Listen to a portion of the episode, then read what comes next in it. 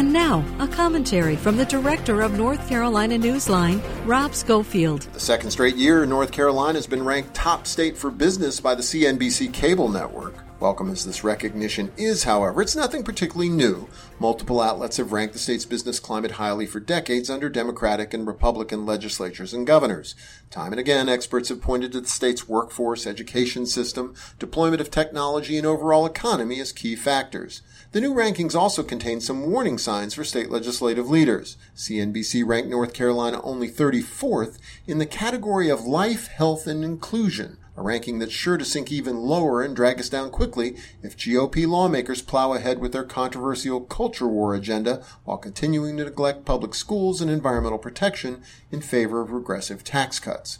The bottom line, our state may be a great place to live and do business, but maintaining that status will require wise and sustained investments and a commitment to inclusive policies that look to the future rather than the past. For NC Newsline, I'm Rob Schofield.